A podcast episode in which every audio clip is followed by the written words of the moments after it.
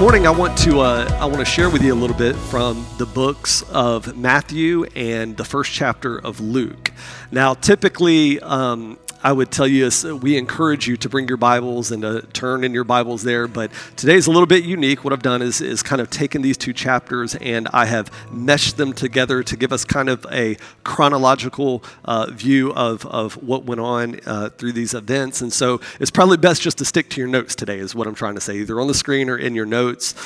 But before we get to the text, I want to give you a little bit of background information about what's going on, not just when we arrive at Joseph and Mary, but what's going on for the entire nation of Israel, and furthermore, frankly, for the entire world. From the beginning of human history, but most specifically the nation of Israel, we have this spiritual anticipation that is brooding inside the hearts of every person, especially the Jewish community. Because way back in the beginning of Genesis, when Adam and Eve, they fell into sin, God covers their shame and forgives them of their sin. God promises them that there is going to be one day a Redeemer, a Savior, a Messiah who is going to come, and he is going to finally deliver them from their sin and from their guilt and from their shame. And all throughout the Old Testament, you see this idea, these foreshadowings of the Messiah, the work that he's going to do. You see it throughout all the Old Testament. It's highlighted especially in books like the prophet Isaiah. You see these things. So there is this spiritual anticipation that is bubbling inside of every Jewish family because no one knows what generation or what family Messiah will be born from. And so there's constantly this yearning for the deliverance of sin and shame. But even more than that, the nation of Israel is deeply oppressed by governments all throughout their history. You go all the way back to the book of Genesis, or excuse me, to the book of Exodus, and you can find the people of Israel, they're enslaved by Egypt. They're delivered, and they try to live out their lives for the Lord, but they end up going into rebellion. They fall away from God, so God sends other nations to judge Israel. They find themselves getting beat up by the Assyrians, stolen away by the Babylonians. Persia comes in and oppresses them. And by the time that we find this narrative in this situation, what we have is perhaps the most oppressive government that Israel has ever been under, in the Roman government. And so all of these people that are yearning for a spiritual deliverance, even as much so, they are now yearning for a physical deliverance. That this king, when he comes, he's not just going to deliver us from our sin, but he's going to deliver us from our situation. And he's going to allow Israel to become all that she's ever intended to be and what God's purposes are for Israel. And so when we find ourselves here in the opening chapters of the Gospels, what we find is a people in the nation of Israel, the Jewish people. We find a people that are incredibly frustrated because the promises of God for this Messiah are not short-lived. They are thousands of years in the making. They are hundreds of years removed from the writings of the prophets. So what we find is a people who are incredibly frustrated. They have tried to devise religious systems upon religious systems to ensure their structure is presentable to the Lord. They have tried revolt after revolt against these oppressive governments, but they find themselves continually falling short. So they're battle weary, they're frustrated, they're just completely depleted. They are exhausted. It's a very, very dark time in Israel's history. It's so dark, as a matter of fact, we're told that the last prophetic word that had come forth before these opening Gospels was 400 years before these events took place. It was a dry spiritual time and a very dark time for the people of Israel. And so this is the context, this is the setting as we open the scriptures and we find ourselves here. Let's read together. Scripture says this: in the 6th month of Elizabeth's pregnancy, God sent the angel Gabriel to Nazareth, a village in Galilee, to a virgin named Mary. She was engaged to be married to a man named Joseph, a descendant of King David. Gabriel, the angel, appeared to her and said, "Greetings, favored woman, the Lord is with you." Confused and disturbed, Mary tried to think what the angel could mean. "Don't be afraid, Mary, for you have found favor with God. You will conceive and give birth to a son, and you will name him Jesus. He will be very great and will be called the Son of the Most High. The Lord God will give him the throne of his ancestor David, and he will reign over Israel forever. His kingdom will never end." Mary asked the angel, "How can this happen? I am a virgin." An angel replied, "The Holy Spirit will come upon you, and the power of the Most High will overshadow you. So the baby to be born will be holy, and he will be called the Son of God. What's more, your relative Elizabeth has become pregnant in her old age. People used to say that she was barren, but she has conceived a son and is now in her 6th month, for the word of God will never fail." Mary responded, "I am the Lord's servant. May everything you have said about me come true." And then the angel left her. This is how Jesus, the Messiah, was born. His mother Mary was engaged to be married to Joseph, but before their marriage took place, while she was still a virgin, she became pregnant through the power of the Holy Spirit. Joseph, to whom she was engaged, was a righteous man, and he did not want to disgrace her publicly, so he decided to break the engagement quietly. As he considered this, an angel of the Lord appeared to him in a dream. "Joseph, son of David, do not be afraid to take Mary as your wife, for the child within her was conceived by the Holy Spirit. And she will have a son, and you are to name him Jesus, for he will save his people from their sins." All of this occurred to fulfill the Lord's message through his prophet. "Behold, the virgin will conceive a child, and she will give birth to a son, and they will call him Emmanuel," which means God is with us. When Joseph woke up, he did as the angel of the Lord had commanded and took Mary as his wife, but he did not have sexual relations with her until her son was born. At that time, the Roman Emperor Augustus decreed that a census should be taken throughout the Roman Empire. All returned to their ancestral towns to register for the census. And because Joseph was a descendant of King David, he had to go to Bethlehem in Judea, David's ancient home. He traveled there from the village in Nazareth in Galilee and took with him Mary, to whom he was engaged, who was now expecting a child. And while they were there, the time came for the baby to be born, and she gave birth to her firstborn son. She wrapped him snugly in strips of cloth and laid him in a manger because there was no lodging available for them. And Joseph named him Jesus. Father, we thank you this morning for the word of the Lord. We thank you today for the incarnation of Jesus, all that it means for us, Lord, and all that it means for Israel, not just on a physical spectrum, but Lord, what it means to us in the spirit realm also, that we could now be considered the sons and the daughters of the Most High God because of this gift of your grace. We thank you for it. I pray, Holy Spirit, this morning that you would be welcome here in this house. I want to ask you today, just as Jesus reminded us, that you will send the Holy Spirit who will be our comforter, but he will also be our teacher. And I pray that you will teach us this morning specifically, personally, all that you have for us. And I pray it in the strong name of your son, Jesus. Amen, amen, and amen. A few years ago, Pastor and I discovered that there are several things that we have common interest in, but we found that we have an extraordinary common interest in a particular thing, and that there is a very specific food that Pastor and I are very passionate about. And I don't use the word passionately lightly. I use it with every ounce of what it could be intended to mean. We love this certain type of food, and it's not just Pastor. His son Jeremy is on the train with us, and we are literally so in love with this type of food that whenever we travel and we're able to eat at this restaurant, we will we'll text each other photos as to kind of say, look where I'm eating and you're not. You know, we'll kind of rub it in a little bit and all these things. Some people would classify this restaurant as fast food, okay? But if you've ever had the food at this restaurant, you understand that this restaurant deserves a category on its own. Okay, it's not fast food, okay? It's a very special thing. And many of you have heard of it and perhaps even eaten there. It's a restaurant called Whataburger. Now, let me bring a little bit of clarity. I see those hands. Let me bring a little bit of clarity and say this. It is not the Whataburger in West Columbia, okay? I don't know what that is, okay? And I don't mean to dishonor the owners. God bless you if you were here.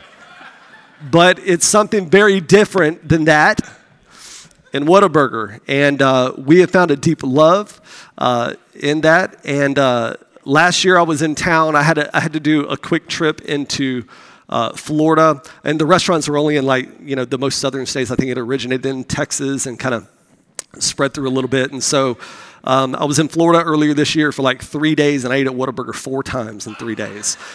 I just want to encourage you, okay? If you ever have the opportunity to eat at Whataburger, it's got a cult following now. I mean, they have shirts and mugs and all this kind of thing. You ever get the opportunity, you've got to go and eat at Whataburger, okay? They got a big menu, but don't complicate it, okay? A number one, Bart's root beer, extra large size, you're good to go, okay? Now, it may cost you $38, okay? But trust me when I say, you will thank me, okay? I plan over the next 6 months to get all kind of text and phone calls. People thank you so much for the recommendation of Whataburger. And if you don't get an opportunity to eat there in this lifetime, it's okay. Because I'm sure at the marriage supper of the Lamb, there's going to be a side that has, hey, we have all of this incredible, but here's the Whataburger section. And that's where you can find me, okay? But I remember growing up, ironically, it was kind of strange because I was repulsed by the idea of Whataburger. I mean, my dad loved Whataburger like I do, and so he would, if he was leaving work, he may call the house and say, hey, listen, if you want me to, I'm going by Whataburger to get something. You want me to pick you up something, or, do you want to go to Whataburger or whatever? And every time as a child, I would say, no, that's disgusting. Why would I ever want to do that? And what I realized as I became an adolescent, I realized that something very, very tragic had happened. As a child, I did not hear my dad saying, "What a burger." I heard my dad saying, "Whataburger." And all I could think about was a soggy, like when they're doing the hot dog eating and they're dipping the bread and they're shoving. That's all I could think of was this soggy bun and gross tomatoes and onions and the meat's wet and just other things. And I'm of course not. I would never want to do that. When I became an adolescent, I realized it wasn't Whataburger. It was Whataburger. And I experienced the glory, the majesty and the goodness of a number one from Whataburger. And I hope that you're able to do the same. What I realize is that as silly as that sounds, I realized that there was a potential for me to miss out on something absolutely incredible and life-changing because of a simple misunderstanding. Understand that? I understand that's a silly example to use.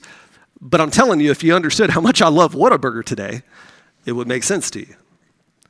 I think in the Christian faith, especially the Protestant arena of Christian faith, I think when it comes to understanding the life of Joseph and Mary, especially the life of Mary, I think that there has been a gross misunderstanding of who she was and what she did.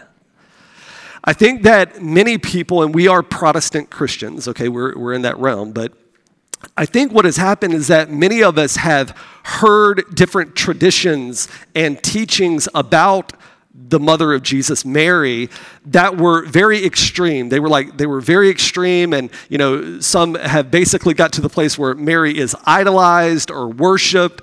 Some traditions pray to Mary.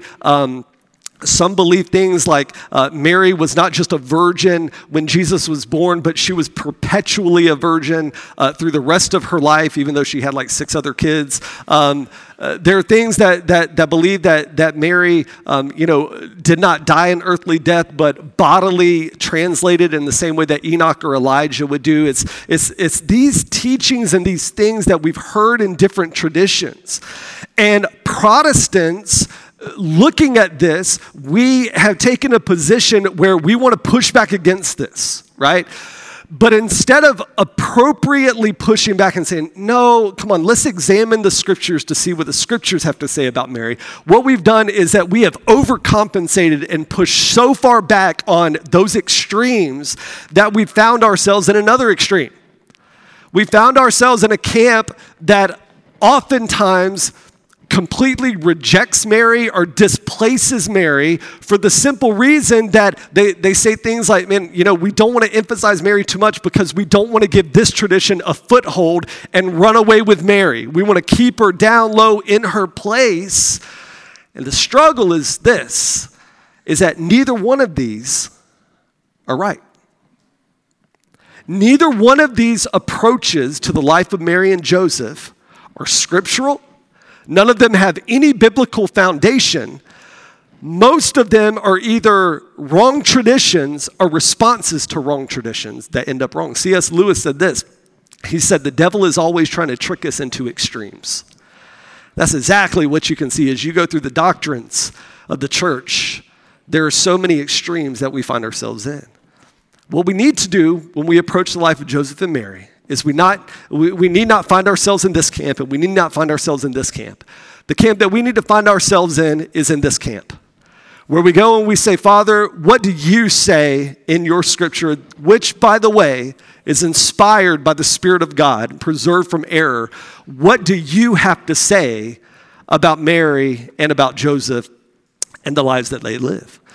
And I'm afraid that because some have overestimated the value of Mary, and some camps have underestimated the importance of Mary, we've found ourselves in a position where we don't treat Mary rightly, and therefore we misunderstand and we miss out on all the riches that Mary's life can bring. So this morning what I want to do is I want us to go to the scriptures. I want us to go to the scriptures and say, Lord, what do you have to say about the life of Mary? What do you have to say about Joseph? And I believe that we're going to find some really interesting things as we go through this.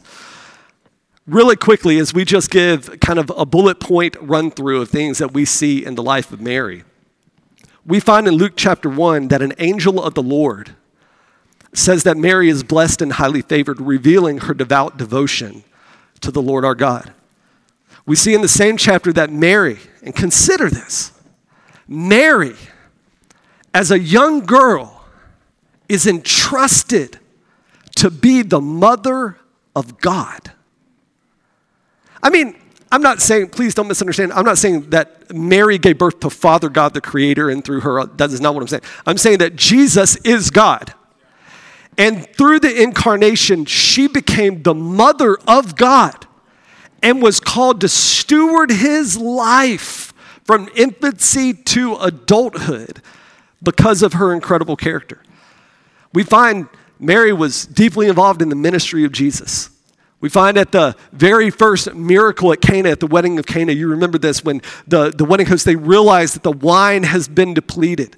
What does Mary do? She says, I know somebody who can fix it. She goes to the servants. She says, listen, we don't want to ruin the party. We don't want to cause a scene. But I'm telling you, this man, he's special. There's something different. Whatever he tells you to do, do it.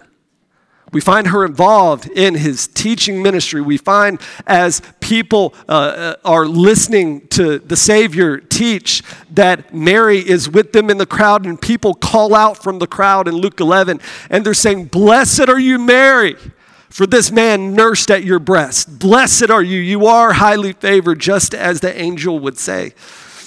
We find Mary is so faithful that she is one of the final few with Jesus as he goes to the cross. The thousands and thousands of disciples that have followed him for the past few years, all of a sudden they're vacant. There's a few, maybe a half dozen people. Mary, his mother, is there with him. And can I say furthermore that what we find in the Gospels is not just this about Mary that we're going to explore, but we also see the heart of Jesus for Mary. You realize Jesus is on the cross. He's breathing his final breaths, right? And in the midst of this, he still has the mind and the heart towards Mary to look to John the Apostle, his closest friend and ally. And he says, John, this is now your mother, and mother, this is now your son. John, take care of mama. And he issues, even in his final breaths on the cross. We find that she's so faithful. The last time that we actually see Mary, we find that she's so faithful, not only through his birth and his adolescence and his adulthood and his arrest and his crucifixion and his resurrection, but we see that she is so faithful to follow Jesus. That she's found in the book of Acts after Jesus has ascended, his final instructions were to go to Jerusalem, pray and wait because I'm sending the gift of the Spirit. There's 120 people gathered in the room. And this is the last time that we find Mary. She is sitting there waiting, praying, asking the Father to send the gift of the Holy Spirit. She was an incredible woman of God. We find her in this portion of Scripture where Mary is probably 13 or 14 years old, right? And this is not the Mary that, you know, we see in stained glass icons or beautiful portraits and paintings where she has like the rosy cheeks and she's super clean and pale and ding, you know, like a little halo. That's not the Mary that we find in Scripture by any stretch of the imagination. The Mary we find in Scripture is just a peasant girl. She probably comes from a home that's not wealthy. She probably doesn't know how to read or how to write. She is just a young girl who's doing the duties of a young Jewish girl just trying to learn how to manage a household. That's the Mary that we find. And we find her in a very unique situation. She is basically, the Scripture tells us, that she is betrothed to a man named Joseph. Now, let me explain this for a really quick second. In Jewish culture, there were three different levels of a marriage relationship. The first level of marriage relationship was the agreement, typically. Now, this did not happen every single time, okay? Let me be clear in that. But oftentimes, this was the case where parents would prearrange a marriage in childhood. Okay, so for instance, it's important to understand that, you know, most of these villages and towns in Israel, they were not towns of thousands of people. It wasn't like, you know, living in Lexington, okay? There's not an enormous pool to fish from, right? It's very small, and there are some families. And so most of these cities or towns, they would have, you know, 100 people or less, many of them. And so oftentimes, if there was a husband and wife that had a son, and they wanted to preserve their lineage. They wanted the lineage to continue, but in their village, they didn't have any other, you know, young children, female children that were about the same age. If they had some friends in the village that had a daughter 2 or 3 years later, likely these families would come together and they would prearrange a marriage. Now, we're not sure if that's what happened with Joseph and Mary, okay, but it was very common, okay? Joseph and Mary find themselves at the point of engagement. Now, this is what typically happened. If there was a prearranged marriage, what would happen is that as a young woman approached puberty, she would go through medical examinations, and when it was determined that she was able to carry a child in a healthy way, that would instantly begin the engagement process. The engagement, being betrothed, was a year-long process. And so as soon as they determined that she was able to carry a child healthily, that would immediately begin a year-long process of engagement that would end in a marriage relationship, okay? Now, this situation where we find Joseph and Mary, they are engaged in this moment. They're engaged. They're in the midst of this. And what's interesting to understand is that in the engagement process, how do I say this? You did not have the freedoms of marriage, if you understand what I'm saying, but it did carry certain responsibilities of marriage. Okay, so you could do some things that married couples could do, but there were other things that were still off limits, okay? And this is where we find Mary and Joseph. Now, what most scholars assume is that Joseph is probably 15, 16, 17 years old, okay? We know very little about Joseph's life. We know that he was a craftsman. The Bible says, you know, in English it translates that he was a carpenter. Other translations could be interpreted as a stonemason. He was a craftsman. That's what we know of Joseph. We know his lineage, but beyond that, we really don't know a great deal about him. As a matter of fact, the last time we see Joseph in his encounters with the angel and, you know, Egypt and all these kind of things, but then it skips like, you know, 10 or 12 years, and then we see Joseph at the temple, right? You remember when Mary and Joseph take Jesus to worship at the temple, they leave in a caravan, and then they realize at a certain point, we left the Son of God. We don't know where the Son of God is, right? How would you like, you ever left a kid somewhere? I mean, that's frightening, right? When it's your child. But you're talking about God, right? I didn't just lose my kid. I left God somewhere. I can't find him, okay? So they go back and they retrieve him. And this is the last time that we see Joseph. Most people believe that Joseph probably died an early death. Most people in that era only lived, you know, into their late 30s, you know, late 40s in a lot of areas. So most people believe that this is where Joseph, his life ends. Now, the interesting thing about Joseph is that we do not have one recorded word coming from the mouth of Joseph. He never speaks in Scripture, right? But what we do have are the actions of Joseph, which are absolutely mind-blowing and convicting. And so today what I want to do is I want to talk to you just for a few minutes about some character issues that we find in the lives of Joseph and Mary and how incredibly well they handled those things. Sure, there were all the different characters that we find throughout the Gospels, and you know, in this moment where the announcement's made for the child and the birth, we have all these different characters. We have, you know, the Magi that come from thousands of miles away. We have Elizabeth, who is going to be the mother of John the Baptist. She's married to Zechariah. Zechariah is a priest, and you remember he doubted what the Lord had said, and so God had struck him with muteness until the child was born. You have Herod, who goes on this killing spree trying to smother Messiah. You have the shepherds that are on the hillside in Bethlehem, just faithful Jewish men living out their lives as they wait on Messiah.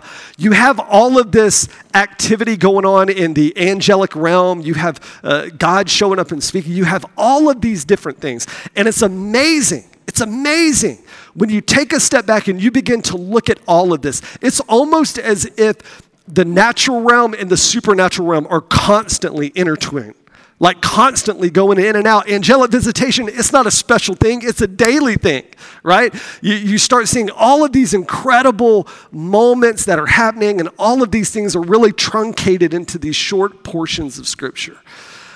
But out of all the amazing things that transpire in these two or three portions of Scripture, what's often overlooked is the character of these two children.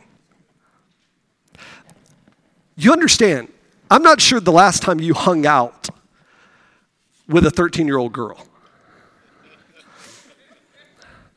or the last time you spent time with a 15-year-old boy, right? But maturity and character are not, I'm not saying they're not mature and they don't have character. I'm just saying it's not high on their priority list, right? There are other things there's sports and there's girls and there's all kind of things that are high on the priority list. But being a person of character and maturity, thank you so much, dear. Being a person of maturity and character are not always first and foremost on the front of their minds. And I think sometimes we get so snookered as we read through the Christmas story around Christmas time. We begin to read all these things. And what we do oftentimes, I'm guilty of this, is that we read kind of a cursory reading of the Scripture, and it sounds so well put together. It sounds oh so lovely. But we forget that there were a lot of hard decisions, unfair decisions, that had to be made by these two individuals. It's kind of like a Bradford pear tree. Do you know what a Bradford pear tree is? One of the most beautiful trees on the planet when it's in full bloom. Earlier this year, my family and I, we met some of my family at a lake house in northern Alabama, and we spent a weekend there. And the house was across the street from this sheep field, and there were hundreds of sheep over there. And so the kids loved that. That was really neat and everything. And in the backyard, there was this beautiful Bradford pear tree in full bloom. I mean, beautiful. And my kids saw it, and they were just like, it's snowing. And I was like, no, but we can treat it like snow, you know. And so we saw it from a distance, and we started to, be in the yard and different things. And we started, every now and then, we get this whiff of death, something that smelled like utter death. And I remember we were in the yard, and I was thinking, man, what the heck is that smell, you know? And I started, those poor sheep, we blamed those sheep for days. We were like, those sheep that's disgusting, you know, I don't see how shepherds do it, they need to slaughter, you know, let's take the milk and the meat, I blamed those poor sheep for 3 days that week. And on the last day we were there, I took one of my little girls, and she was like, I want to go, you know, see the tree. And so we went over to the tree, and I was hit in the face with the most repugnant smell I've ever smelled in my life. And it's because if you ever get close to a Bradford pear tree, as beautiful as it is, it smells like death. And I think sometimes the way that we treat Scripture is we see it from a distance, and it's beautiful. It's well put together. There's no missing parts. There are no broken limbs.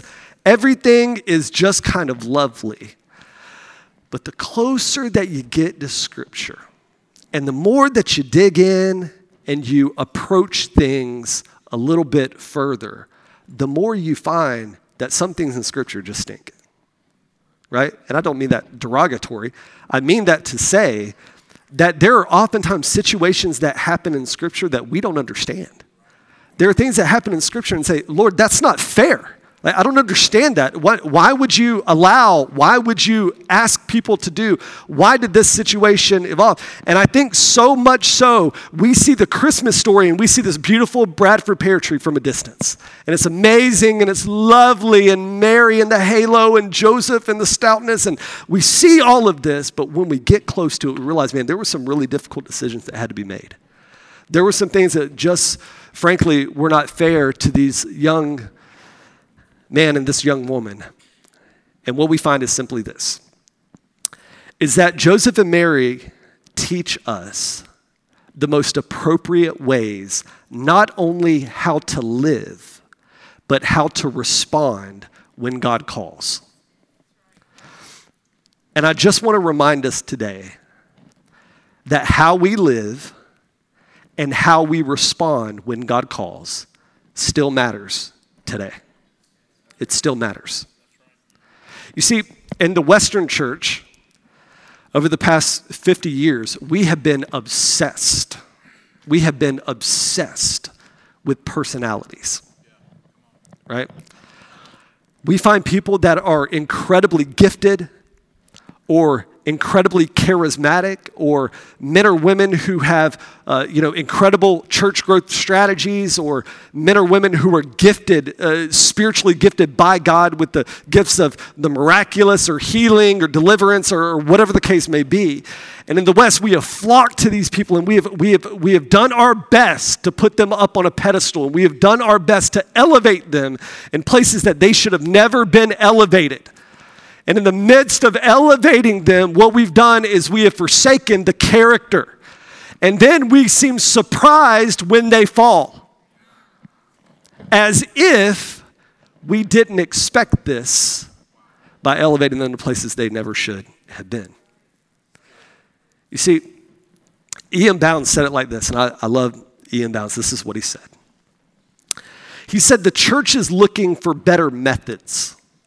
In other words, he's saying the church is looking for dynamic personality. It's looking for dynamic strategy. The church is looking for better methods, but God is looking for better men. He's saying, listen to me. He's saying, don't let the charisma, don't let the giftings, don't let the intellect, don't let the insight, don't let the spirituality, don't allow these things to become more than what they are in the eyes of the Lord. Because beyond all of that, the Spirit of God cuts through it and he says, no, I want to know who you are. You guys, listen to me. We never see Joseph or Mary walking down the road, laying hands on people, healing people. We never see them preaching a sermon.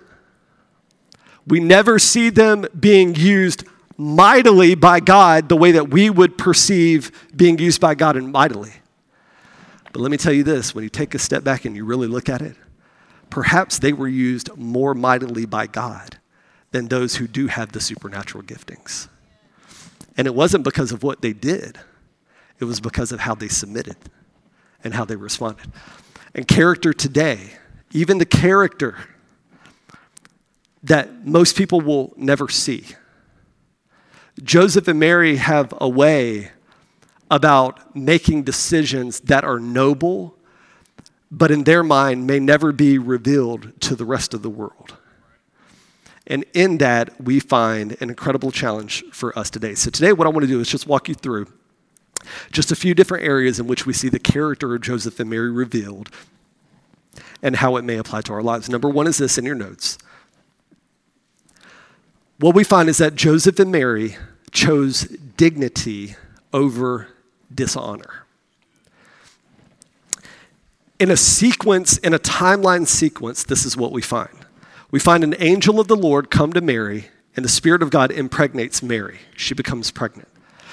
What most scholars believe is that before she was showing her pregnancy, that Mary goes off to visit with Elizabeth, which is recorded in Scripture, and she's there 3 or 4 months. By the time she comes back and she sees Joseph, guess what's happening now? She's showing. Joseph, up to this point, had no idea what was going on. She shows up pregnant, and the only logical explanation, listen to me, the only logical explanation for Joseph as he looks at Mary is to say she has had an affair. That's the only logical explanation. He may think that she has mental issues because she's proclaiming God got her pregnant. He may think all these different kind of things, but the only logical explanation is that she has had an affair and now she is pregnant because I know I haven't slept with her, right? This is Joseph's mindset. And so Joseph then goes and he decides that he will quietly divorce this woman so that he not extend her humiliation beyond what it's already going to be. We find, this is what's fascinating about the character of Joseph, we find that Joseph makes this decision before he knows that God is ever involved. Because it wasn't until he decided that he would divorce her that an angel shows up and says, no, don't divorce her. Take her as your wife, for this is of the Lord. But Joseph, being the man of character, even before the word of the Lord, Joseph decides, you know what, I've been done so wrong. But I'm going to choose to honor her and to do this discreetly so she doesn't have to face more humiliation. You know why? Because Joseph was living out a principle that our pastor tries to instill in us all the time. You hear him say it all the time, especially like in our staff meetings as we're trying to lead the church and do what's right before the Lord. You'll often hear our pastor say this. He'll say, it's always better to be done wrong than to do wrong. It's always better to be done wrong than to do wrong. Now, Joseph wasn't done wrong. Ultimately, what we find is that Joseph really wasn't done wrong by Mary, but he 100% believed he was being done wrong by Mary. But even believing that she had done him wrong, he decided that it's better for her to do me wrong than me to do her wrong. And so I'm going to do this quietly. I'm going to help her as she walks through this. And we see this time and time again in the men and women of God in Scripture. We see people constantly covering the shame of other people who were fallen, men and women of God who should not be where they are, and their sons are covering them. We see David as he is, being tracked down literally to be slaughtered at the hands of King Saul, have opportunity after opportunity to take the life of the king. But David says, far be it from me to touch the Lord's anointed. That's a job for somebody else. It's an honor, even though David was being done wrong. So the question is this. What is our response when we are done wrong? And I got to be honest, my response isn't always great, But I learned a really powerful principle from one of my a great mentor of mine, Richard Crisco. He's a pastor in Michigan now. He was part of the Brownsville Revival. He made this He made the statement one time. This is what he said. He said, as men and women of God, we don't honor people because they're honorable. He said, we honor people because we are honorable. You understand what he's saying? He's saying we don't honor people that have done us wrong because they've done what is honorable or because they are honorable. No, we honor people that have done us wrong because we ourselves are honorable. And honor is the currency of heaven. It's the way of the Lord. And so we see Joseph and Mary choose dignity over dishonor. Number two, we find that Joseph and Mary chose selflessness over selfishness. Consider that Mary was kind of put in a situation where she had to make a decision that was going to change the trajectory of her life. She had not done anything wrong. This wasn't punishment from God. But he asked her to do a favor for him that was going to change the path of the rest of her life. And she chose the selfless path. Joseph, maybe even more so Joseph, chose a path of selflessness. Think about this. Joseph has to take a woman to be his wife that is already pregnant. It's not his son. He is going to adopt this son into his family, and then he's going to raise this son as his own. I mean, that's a character move right there. That is a selfless act on behalf of the life of Joseph. And so we look and we say, well, yeah, but Joseph had an angelic visitation. Yeah, I understand he did, but again, that's the pear tree, the Bradford pear tree mentality. Well, he had an angelic visitation. If I had an angelic visitation, I would have done that too. No, you've got to get close and understand, even in the midst of an angelic visitation, you've got to understand that Joseph was still going to face the destruction of his reputation. He was going to have to answer to his parents for the disappointment of the decision he's making, the embarrassment of his friends, maybe even a financial impact on his business. But Joseph carries a mentality that says, my life is not my own. As Mary is approached by the angel, her only question is this. God, it's like she speaks to Gabriel and she says, Gabriel, I'm down. I'm down to do the will of God. But how? I'm a virgin. He explains the scenario, and this is the only statement she makes. She says, I'm the Lord's servant. Whatever you have said, cause it to come to pass in my life, regardless of the negative repercussions that may be a part of my life. And I'm going to tell you this. The longer that we live this Christian life in this earth, the more probability that God is going to ask you and ask me to do things that can easily be misunderstood. Okay? Now, I need to qualify this, and I need to explain this a little bit. I am not saying that we should live, that the norm of our life should be that we are constantly hearing from the Lord and doing things that God has called us to do, and just nobody sees it the way that I see it, and it's just me and God against the world. That should not be the normative life of the Christian, okay? But my point is simply this, that there will, as rare as they may be, there will be moments where God expects something from us that even our brothers and sisters in Christ do not understand. It's rare. I mean, I've had this happen a handful of times in my life. And I'm not talking, please understand, I'm not talking about anything, against scripture or morality. I'm not talking about anything like that. I'm talking about good and godly things. Sometimes God will cause us to sacrifice in a way for the purposes of his kingdom that people on the outside, they look and they say, I just can't understand that, right? I remember when my wife and I, we have like 87 kids right now, but we decided after we had two biological children, we were going to adopt another child into our family. We adopted her, and we had the full support of everybody in the world. I mean, it was just like, man, this is amazing. This kid is amazing, and it was phenomenal. And we got a phone call a few months later that her birth mother was going to have another child, and the birth mother wanted us to bring the child in the home. And we felt compelled that this was the will of God for our lives. Well, the second time around, I told my wife, I said, listen to me. I said, the people in our lives surrounded us, and they supported us, they cheerleaded us, they fundraised for us because adoption's not cheap. They did everything. I mean, it was incredible. I told her, I said, but the second time around, I said, you just need to prepare yourself. Things are going to change. There are going to be people who question why we're doing what we're doing. It's just going to be a thing. And I can't tell you, people who care about us, I mean, just a couple people who care about us would sit on the phone or, you know, across the table from us, and they would just look and say, I don't understand why you feel like you need to do this. I don't understand why you feel like you need to do this. And humbly and respectfully, I would just say, I can't explain it outside of I feel like this is the will of God. I just can't explain it, right? And frankly, for most people, that wasn't it that did not satisfy their question or curiosity. And so what I had to learn, and we all have to learn at some point, is that if we don't learn to handle the disapproval of other people, we will never fulfill the will of God for our lives.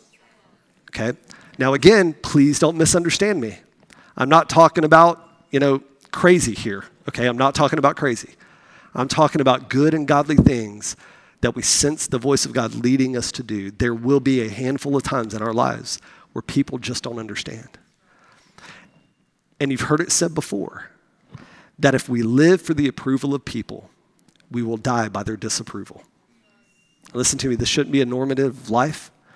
This should not, and furthermore, let me just say this, when these moments come, let me tell you how you can usually determine whether this is truly God or just in the flesh, because usually when these moments come, they are marked with humility, not arrogance.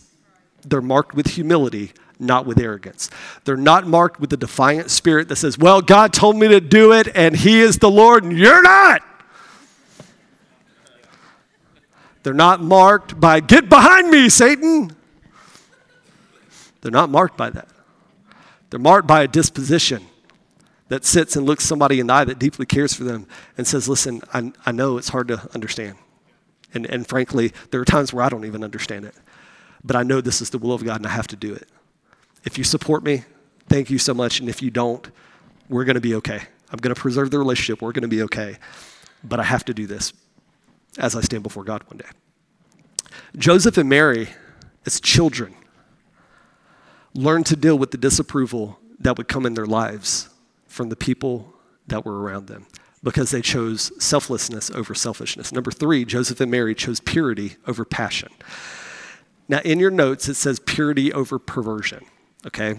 I changed that in my notes because I don't like the term perversion because what I'm about to talk about does not just revolve around sexuality. Even though Joseph and Mary's situation I will talk about, it does revolve around sexuality, but I prefer the term passion, and this is what I mean by that. Understanding the sacredness of the moment. Joseph and Mary, and Scripture is very intentional, the Spirit of God was very intentional to add this sentence into the narrative. Understanding the sacredness of this moment, Joseph and Mary chose to remain celibate until after the Christ child was born. Now listen to me, here's the thing, right? Joseph had every right to have sexual relations with his wife at that point, even when she was pregnant with the Christ child. He had every right to do that, right? And by the way, let me just say this. You talk about a miracle in Scripture. A 15-year-old boy who has a license to have sex, and he says, no, I'm good, okay? But listen to me. This is the posture of Joseph. He says, I don't fully grasp what's going on. I have bodily urges, but far be it from me to even get close to violating that which is holy. Far be it from me.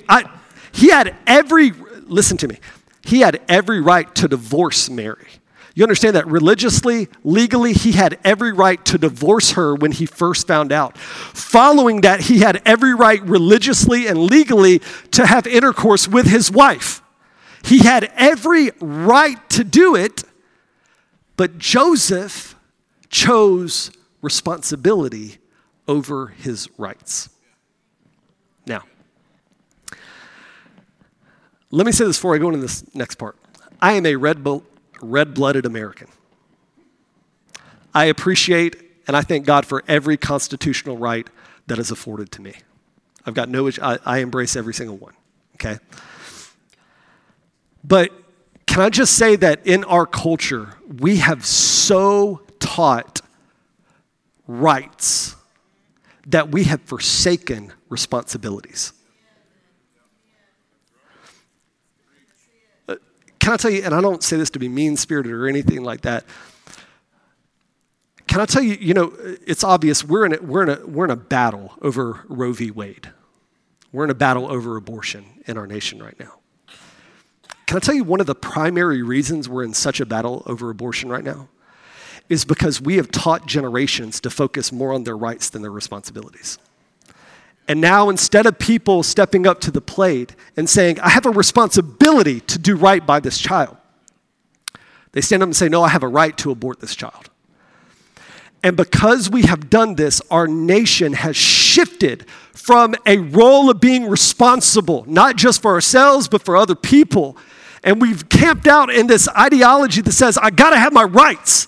Even if it means deeply offending you, if it means you get done wrong, if it means whatever the case may be, I've got my rights, I'm gonna keep my rights. And I'm just saying that the church has to be the people that say, I love my rights and I will stand for my rights, but I'm also gonna stand for my responsibilities. Because sometimes my responsibilities take precedence over my rights. Does that make sense? Again, it's glenn@clcolumbia.com. I'll be sure to check every email, okay? Listen, I'm not, Paul dealt with this, right? Paul dealt with this as they're talking, you know, there's this huge controversy about eating meat that's been offered to idols. Is it righteous? Is it unrighteous? All these different things. It's this huge controversy. And this is what Paul says. Paul says, I am free to eat whatever I want to eat. I'm no longer bound by the law. The law ain't got a hold on me. But this is what he says. He says, but if what I eat causes my brother or sister to fall into sin, I'll never eat meat again. Do you know what he's saying in this moment? He's saying, I got the right to do whatever I want. I got the right to eat the meat if I want to, because I'm not bound by the law. But I have a responsibility to my brother and sister. And if what I do causes them to stumble and fall, I'll just not adhere to my rights. Please don't misunderstand.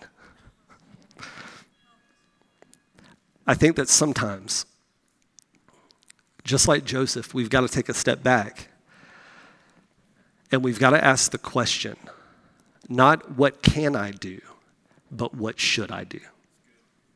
Because there's a massive difference between these two. And so in this, Joseph and Mary choose purity over their passions. Number 4, Joseph and Mary choose obedience over objection.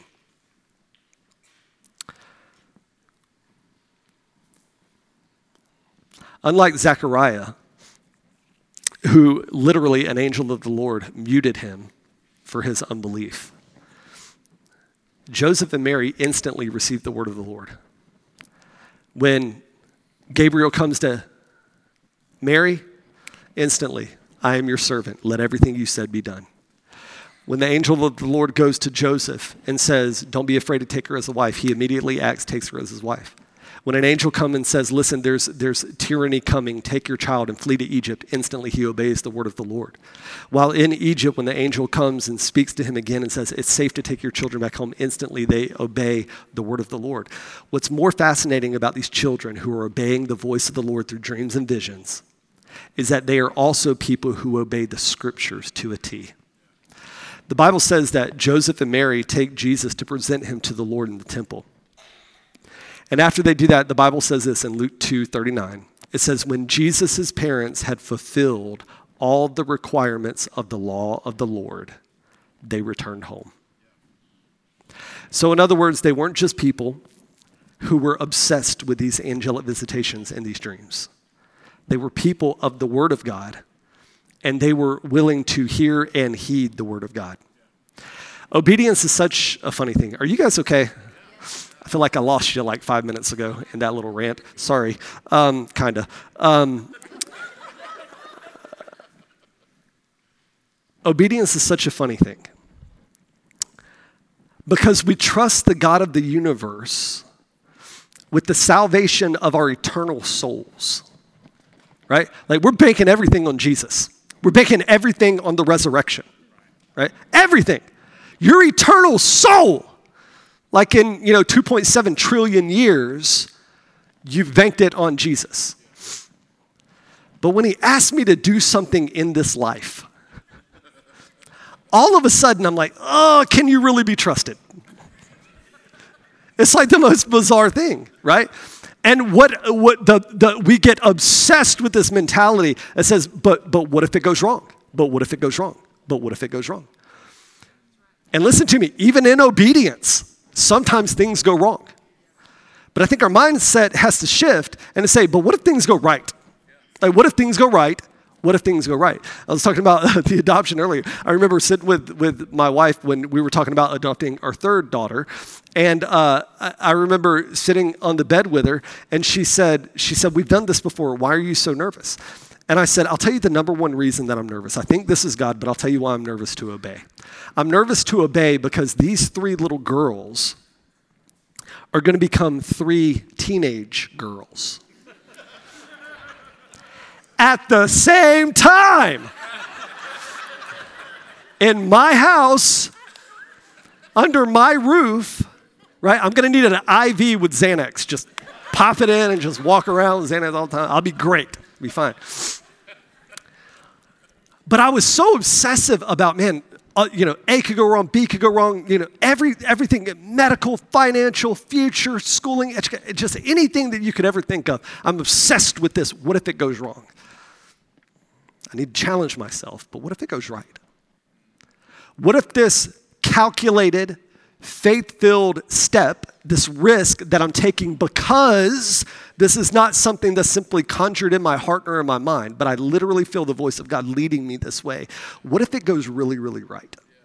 What are the repercussions then that are on the positive side of events? Listen to me. When Joseph and Mary are doing this and agreeing to all this, you guys listen to me. They didn't know how this was going to turn out. You understand that? The Messiah, you can read it in the text. Ancient Israel, they didn't think that Messiah was going to come the way that Messiah came. They didn't think that he was going to live the way that he lived. They thought that he was going to come to take over politically, militarily. That was what they were banking on. And so he came in a totally different way than what was in their mind. And Joseph and Mary didn't know how this was going to work out. But again, their mentality was not, it doesn't matter if it's going to work out. I must obey. I must obey. I must obey.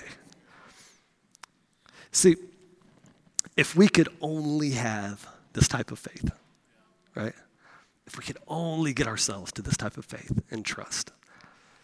I've said it before and I'll say it till my dying day, but the treasures of God are always buried in the fields of obedience. The treasures of God are always buried in the fields of obedience. And Joseph and Mary chose obedience over objection. Number 5, real quickly, Joseph and Mary chose pondering over proclaiming. You realize that Mary had many prophetic words and utterances from an angel and from a prophet, a prophetess in the temple, spoken over her life, but also over her child's life. And Mary, in her incredible maturity, stewarded these prophetic words instead of just proclaiming them like I would probably do. If you've ever gotten a word from the Lord, especially if it's for somebody else, right? If you've ever had a dream and you just feel like I have the interpretation, I know what's going on, you know, it's like, for me, I remember when the Lord just first started speaking to me in those ways, I'd ponder those things for about 37 seconds. And then I was like, look what the Lord said. And then it was usually misunderstood or misinterpreted, or I didn't say it the right way or something like that. It just kind of would fall apart. And what I learned over time is how much I can learn from Mary. Listen to what the scripture says about her. It says that Mary, taking all of these prophetic words, treasured up all these things, pondering them in her heart. Do you know one of the greatest tests of spiritual maturity is knowing when to speak up and knowing when to be silent? It's one of the greatest tests. And that doesn't just go for prophetic utterances. That goes for like Walmart, right? One of the greatest tests of spiritual maturity is knowing the right time to speak up and the right time to be quiet. I'm going to tell you, there's a lady in our church family, and for whatever reason, the Lord has chosen to speak to her through dreams and prophetic words concerning me and my ministry. Okay. Now, my wife and I, we're not particularly close to this lady or her husband. We love them and we've had dinner with them or whatever, but we don't like do life together. We you know, that's kind of the relationship, which adds a lot of credibility. But one of the most impressive things, one of the reasons that I feel like I can trust her so much, is that every time I get an email or a phone call, it usually begins with something like this. Listen, I have something I want to submit to you for you to take to the Lord. And she will usually say, 3 months ago, 6 weeks ago, earlier in the spring, she will usually say that the Lord had spoken to her months and months before she ever brought it to my doorstep. And that is an incredible test, or it reveals incredible maturity to me, because she is willing to postulate and to ponder and to say, Father, am I hearing from you? What does this mean? When is the right time to share? Because unlike her, my tendency initially was always to share immediately what God had spoken to me. And what I've learned is that that's not always the way that the Lord works. You realize that sometimes when God gives us a word, especially for somebody else, you realize that sometimes that word may never need to be released. Did you hear that? That word may never need to cross your lips into their ears. Because sometimes when God gives us prophetic utterances or gives us instruction, our responsibility is not to proclaim it sometimes, but it's oftentimes to pray it through. Sometimes it's to pray it through to fruition. Because sometimes when a prophetic word comes to you or to me, if we are not prepared to receive that word, we will try to make that word come to fruition ourselves. And sometimes we need people in our lives who will do the work of prayer for us as the word comes. And so this is what we find in Joseph and Mary, especially Mary, that she is pondering instead of initially proclaiming. Number 6, and we're wrapping up, is simply this. Joseph and Mary chose giving all over giving in. I want to remind us of how incredibly faithful Mary was to Jesus. Morning sickness,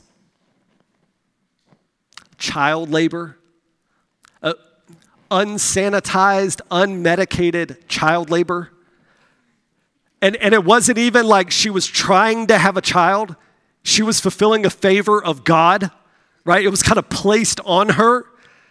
I don't know, how many of you have ever given birth? I remember I was in the room when my wife gave birth twice, right? And I was crying for an epidural, right? Not for her, for me. I was like, I can't handle this. This is way too much. This woman is put in a position where she is going to give unsanitized, unmedicated birth to a child that she originally hadn't even planned for. When Jesus matures, she, you know, as he grows into a child, into adolescence, she remembers what the angel of the Lord says. But let me remind you that those dreams were perhaps decades old. You know how things kind of wear off over time. The angelic visits, the words from the Lord, those were years ago. She's at a place now where Jesus is in adolescence. He's fully stepping into his God nature before her eyes, and she's tussling with, how do I manage this child? How do I lead this child? She's there with him, right? When the thousands of people are following, which is easy to do if you're a parent. Look at my baby boy. I knew he was going to be something special. And then he all of a sudden starts prophesying how he's going to die and how he's going to come back to life. And then he starts talking to the people about how he is going to give them his body, and they are going to eat of his body and drink his blood. They begin to leave because that's weird. Faithful Mary stays through, and she stays true. When he goes to the cross, she's there watching her son not only being unjustly arrested and beaten and ridiculed, she's watching her son suffocate to death on a cross. Mind you, she is the only person who ever lived to hear the first words of Jesus and the last words of Jesus, because she was faithful and true all the way through. See, I know that life is challenging for all of us. And the reality is this: we fail. We disappoint God. We let him down. We frustrate him, I'm sure, at times. We do that. But the reality is this, is that, you know, as Hebrews reminds us, that even in our faithlessness, he is faithful. Now, the easy thing in life is just to say, well, I blew it, I disappoint God, I've got forgiveness, the grace of God, which is true and right and everything in between. But I want to tell you, man, when it comes to the end of my life, I want to be found faithful. I don't want to be found faithless. I don't want to be found as a person who's making excuses for all my I want to be faithful. I want to fight the good fight. I want to endure to the end. I want to be faithful in a way that Mary and Joseph were faithful. Now, you're probably saying, Corey, wow, you have just taken us through 1,000 little issues that are not really related. The people are related, but there are 1,000 different like character issues. Okay, I'm going to have to digest this for, you know, a couple of months. But what I'm trying to do is yes, I wanted to do that, but really there are all these micro lessons within this text, but really there's a greater lesson in the text, which is really what I'm coming to. It's really the crux of what I want to communicate today. And it's simply this. It's a very simple principle. The principle is this, is that before the first arrival of Christ, Mary carried the presence of God in her. And Mary understood how she lived mattered. Understand that? Before his first arrival, she carried the presence of God, and how she lived mattered. Before the next arrival of Christ, we carry the presence of God within us. Jesus said, it will be like springs of living water, and he will fill you to overflowing. And before he comes this next time, and let me remind you, he is coming again.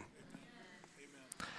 And when he comes again, not that he came in shame, but when he comes again, it will not be in a lowly place. And he will not die a sinner's death. He will not come as a lamb. He will come as a lion. He'll come as a king, and he will come to take over. He is coming again. But before he comes again, we carry the presence of God within us. And listen to me. How we live today matters. Far more than what we could possibly imagine. The character choices that we make matter today. The great, the small, they all matter. Listen, this next week, you know, when you have family in town and you're sitting at the dinner table, you know, Cousin Eddie shows up unannounced. You know what I mean? And he wants to share all of his insightful political views and all of his conspiracy theories. And then he asks you before God and everybody about your vaccination status, you know.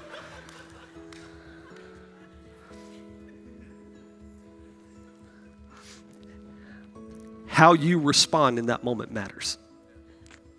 All right? Our kids are out on Christmas break. Mine are out for like 3 weeks. Yesterday was day one.